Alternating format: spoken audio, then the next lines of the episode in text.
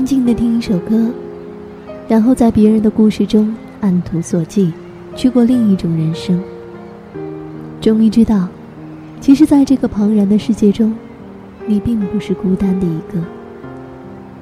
轻轻问候一句，你好，我是珊珊。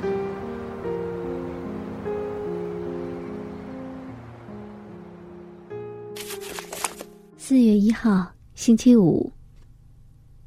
今天的愚人节似乎没有被愚弄到，总觉得还要很久才出发。空闲下来的时候，仍在怀疑自己行动是不是太过于草率。